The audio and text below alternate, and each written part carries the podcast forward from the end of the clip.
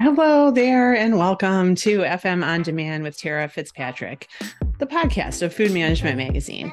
I'm your host, Tara Fitzpatrick, and today we have a really good conversation with a chef, dietitian, consultant, cookbook author.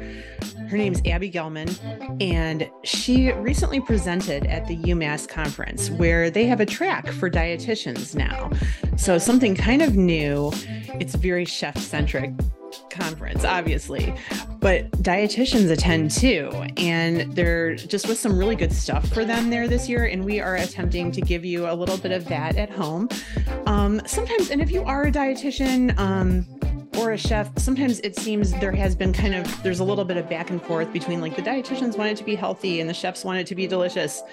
But I think they both kind of want both things, and working together is obviously what makes a good college dining team. So, Abbie has got really good perspective on this. Um, her life is very interesting.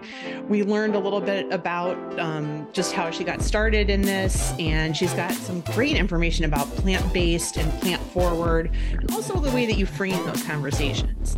And I noticed that we have something in common. We're both single moms to teenage daughters, and both of them them are a little bit picky eaters. So that's, as you guys know me, that's one of my favorite things to talk about. It's a code I'm always trying to crack. So getting a little bit closer every day. So thank you for listening. Please enjoy. Welcome, Abbie. Thank you so much for being here today. Thanks so much for having me. Yeah, I'm excited to do a little bit of a recap about the UMass Chefs Conference. You gave a very interesting thing there this year and i think it was the first year that i i, had not been back in a, in a while but it was the first year i noticed there was a separate track for dietitians and for chefs so I wondered if you could talk a little bit about that and how you you met the great Ken Tung and the whole the way that they they put so much thought into this conference. It's it's amazing. Yeah, it is amazing. Um, so they have always had, or at least the last um, several years, they've always had a nutrition track, but never cooking. Mm. So I actually met Ken and the team probably 10 years ago um, I was not on my own yet. I work for myself mostly now, but um, at the time I was working for a company called SPE Certified, and we were hired by them um, to come in and kind of help add some healthy, delicious choices oh, to okay. their dining halls. So that was it had to have been about 2013. Yeah. Um, so I met the team then and worked with them um, at that point in time. And then many years later, I want to say it was 2019 um, the dietitians there asked me to come back and speak um, in the nutrition track and do some slides and and mm-hmm. such then. So I kind of reunited with them mm-hmm. then. Nice. Um, and then obviously COVID. Um, so this year in 2023, when they were getting everything ready, they reached out again and asked me to come speak. And when I was talking to them about all the different things we could do, um, we kind of floated the idea of what about doing a workshop? You know the dietitians had never done any hands-on cooking. Mm-hmm. um, and it's important at least in my point of view that health professionals especially dietitians know how to cook. So they said yes and that was kind of how our full day workshop was born. That's awesome. I think it's it's really nice to get a chance and just like as a reporter going there it's so intimidating to go into the kitchen when they're cooking like and i, I almost kind of stay back because they're they're very serious about it i get in the way yes. i think the first year that i went i was on a team and i i let many people down and i'm sure you did great but I it's overwhelming away. if you don't do that every day That's the thing. it's like the other people do yeah i'm a i'm a really good home cook but i could never hack it in a professional kitchen i always say that but it's like so dietitians are sometimes the same way. That's not their day-to-day realm. They are not in the professional kitchen with the people. So it's it's awesome that they had a chance to like be a little bit more hands-on during this conference. And you have you've worked with so many different um just people in different businesses and companies and you're the author of cookbooks. So this was specifically for college. So I wanted to think, and as for food management, that is one of our main pillars of the segments that we cover. Mm-hmm. And so when you are looking at college dining, like through that kind of like dietitian lens, like what what were some things that you were thinking about, like as you were preparing to kind of present to this this crowd? Yeah, that's a great question. So I kind of separated into four sections based on what I know about um, campus and university dining and what um, through our conversations seem to be the most helpful mm-hmm. or some of the pain points, I guess mm-hmm. you could call them. So I divided it into four sections. So one was just basic culinary basics, kitchen essentials, kind of um, recipes that would be um, kind of more universal. Mm-hmm. Um, then I, the second part was plant based and plant forward, which, as I'm sure you know, is a yep. trend. It still um, is so going strong. Yeah. Going strong. Right. And I don't call plant based or plant forward vegan. I feel like they're two different things. I agree. Um, yeah. But plant based could be vegetarian, it could be vegan, but mm-hmm. it has, you know, a majority plants, whatever right. that Mm-hmm. Um, so we had recipes for that. And then I did allergy friendly recipes for the third section because there's so much around allergens, especially now um, that we have to be aware of in the dining halls. Yeah. And then the fourth part was late night dining, which Nice. I mean, I remember from when I was in college, mm-hmm. right? Like we ate sometimes at 10 p.m. So, oh, for sure. Yes. Um, and we had like wagons. There was like a a gyro yeah. wagon maybe that I remember. yep, we had something called mm-hmm. hot truck, and yes, yes. exactly. It was like pizza. Um, so how to add delicious, flavorful meals with a little bit maybe of a healthier side um, for that late night dining part. Yep. So let's talk a little bit more about um, just sort of the points that you hit with the class when because this this was a an extensive thing. So tell yeah. us a little more like in depth about what what went on. So we had 16 dietitians from different colleges and universities, and I split them into teams of 2 mm-hmm. um, and then there were four sections, as we just talked about. So each um, team had one recipe for each section. So we ended up with 16 recipes for the full day. So we we were cooking for a full day, yeah. um, and we really split it into um, you know we would do one section and then we everyone would present their dish and we would kind of talk through and then taste it and eat and then clean up and then kind of go to the the next section um so it was really really amazing um as far as uh kind of specifics within that mm-hmm. uh, what do you want i'm happy to cover um, yeah I, I had a chance to actually look at some of the recipes that you were that you did and they're all just very trendy and you were using saus- sausage style crumbles so here's where the plant-based part of it comes in yep and the breakfast burrito sounded amazing there was a black bean burger what are yep. your thoughts? I did kind of want to ask just in general, like about veggie burgers. Like, what are sure. your thoughts? Because I, I like it to be a little beany. I love beans um but it's it's a whole different thing than like analog meats where they're yeah. looking and acting like a hamburger but you you've been doing this for so long like what are what have your thoughts been kind of on the black bean burger like has it yeah. evolved and changed so we did you're right we did one um we worked with morningstar farms and we used the chipotle black bean burger and for that like full recipe um, I paired it with caramelized onions, some apple slices, some avocado, a special like homemade zesty burger sauce that nice. was almost like a ranch dressing. Um, okay. But we kind of took the black beans and made it into, um, you know, a fuller dish. But I love um, the black bean burger from Morningstar Farms because I prefer to see beans or lentils mm-hmm. or those kind of items versus um, the analog meats, I guess is the way we can right. call it. Or, and I yeah, think a lot of campus just people do too. More so. puree, just seeing that texture because it's like, yes, I'm eating beans. I love beans for sure.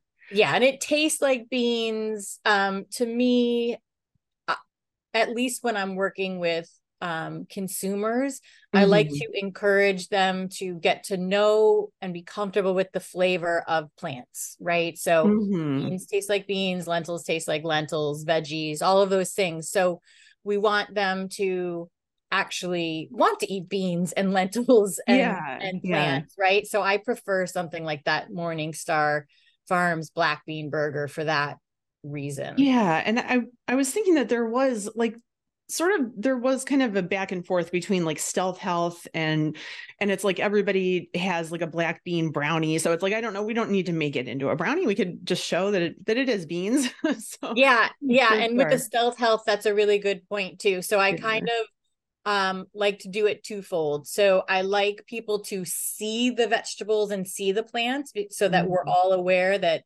this is what they are and we're, mm-hmm. we're supposed mm-hmm. to eat them and they can mm-hmm. taste good. Um, but sometimes I also will hide beans or lentils or veggies or things also especially with little little kids so not mm-hmm. necessarily um adults but so we also know they're still getting them so they they have it on the plate maybe in two different ways. One that they don't realize is there and one that they that they do realize is there. well, like i like that approach sort of like a little bit from each like very yeah. very balanced definitely.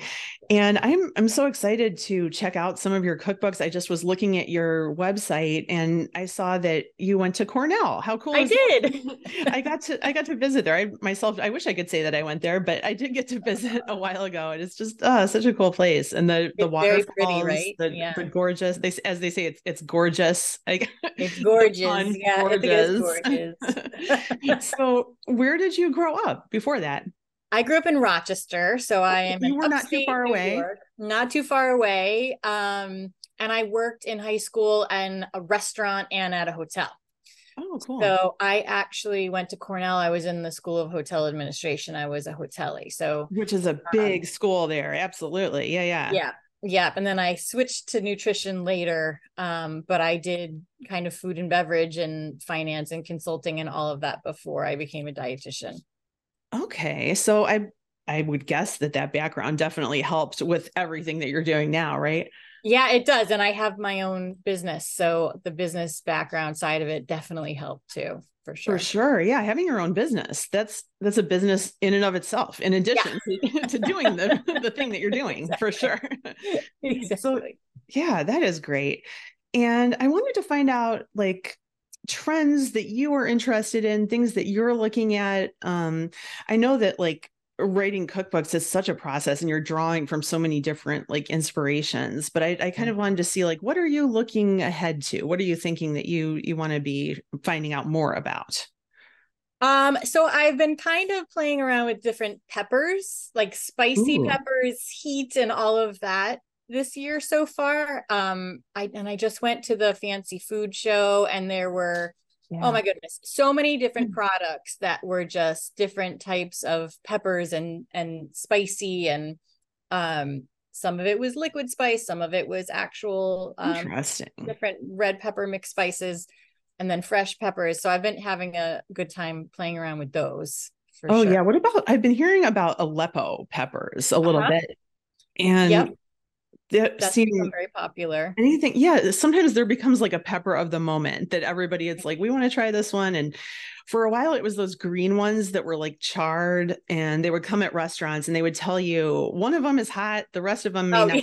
I, I, can't think of what they're called for some reason. yes. Somebody, yes, somebody's writing yes. in to tell us what what those are called, but I, I, um, I shishito peppers. Shishitos, yes, that's the one. Yeah, shishito peppers. Yes, mm-hmm. and that was such a good. Like, I feel like that is that should continue. We should do and maybe like more different varieties, but served in that yeah. same way where it's just like, here's the peppers, like how fun. And just recently, there was a viral article that came out, um, kind of against burrata. Like they, it's it said a big oh. blob of boring. I was like, oh no, like Ohio just found out about it. We're just yeah, exactly. and we can jazz it up. You like cheese, like burrata is a great base for so many other flavors and things to do with it for sure. For sure, for sure. And a little bit of like a, a sidebar or a left turn. I just wanted to get your kind of general opinions on um because I'm working on a story about this and it's some colleges do it. Maybe I've seen it a little more in healthcare where um, putting together meal kits for people, kind of in the same vein as like HelloFresh or Blue Apron. I just wanted to see like, do you think those are good or bad? Sometimes I do yeah. both of those. I do both HelloFresh and Blue Apron, and they're really good. And it's good for somebody that doesn't know how to cook that well, which yeah. isn't me, but my, my little brothers use them. But sometimes just like nutritionally, or do you feel like that's something, and especially for like our colleges and for hospitals, do you think it's a good thing for like business to put that out there? Um, I haven't heard about it in colleges, but I like that as an idea, especially if kids are living off campus where they have that's where it would situation. come in. Yeah. Um, there's a lot of talk lately about you know college kids not being able to afford food and housing and things like that That's and a real thing yeah now they're allowed to get snap benefits which i love Mhm. um so if there's a way to give them meal kits or even just Yeah. like pantry items or things that they can easily make i'm all for it all for it and if there's a recipe or something to go with it great i feel like I a lot of that age kids are a little more um open to cooking and a little more Mhm. interested in it versus some older generations but yeah i think Mhm. sometimes as once you get far enough in life and you kind of just keep telling yourself i can't cook i don't know how to cook it's like ah but you can but it's almost like that that little extra step of having like here's all the ingredients that you need it's Yeah. all together and i feel like that makes it like less intimidating for people to make their own stuff Exactly, exactly. And if you use something like, so I mean, we were just talking about Morningstar Farm. So if you use the black bean burger or those chorizo crumbles, they're frozen, right? So if you gave someone a meal kit with those two items, and then you know, here's a pepper, here's um a can of black beans, here's some tortillas, this Mhm. is how, and here's a thing of salsa. Like this is how you make your breakfast burrito. Like easy, done. It- It, was super quick. Or the same with the burger. Um, do it, you know, Yeah. in small batches like that. I feel like it would be a really great idea. Yeah, for sure. And um I kind of wanted to see too like uh the health benefits of different ingredients. Like when we hear about like it's a superfood, it's like everything is kind of super like each, you know, each has their own, but um Yeah. what do you what do you think's the benefit of like really kind of letting people know about this con- and peppers is a good example too because Yeah. like even when people have arthritis or something i think they even have creams that are like the capsaicin so Mhm. how do you kind of incorporate um letting people know like this is functional this does this for you type thing Yeah. So, um, I know how. I mean, you obviously do too. Media likes to label things superfoods or try to zone in on things.